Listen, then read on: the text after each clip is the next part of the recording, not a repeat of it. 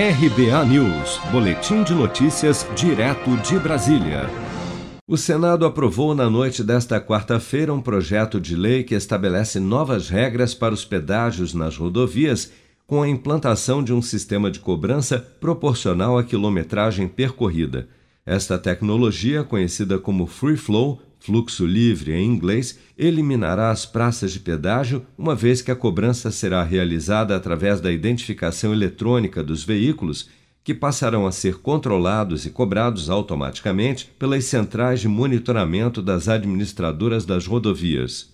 O relator da proposta, senador Jaime Campos, do DEM de Mato Grosso, destaca que o sistema Free Flow já é utilizado em diversos países. Esse modelo já é usado em mais de 20 países que permite pagamento mais justo, uma vez que sua cobrança se dá pelo uso proporcional de via.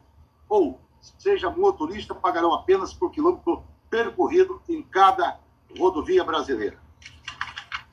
Eu falei, presidente, a tecnologia substitui os atuais praças de pedágio, combinado o uso de radiofrequência e gravação de imagem para registrar passagem de veículos pelas vias.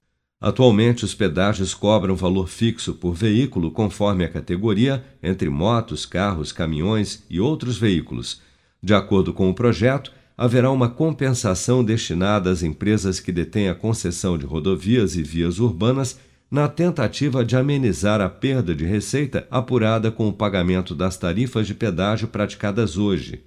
Como foi alterado no Senado, o texto originalmente aprovado na Câmara precisará ser votado novamente pelos deputados antes de ser sancionado pelo presidente da República.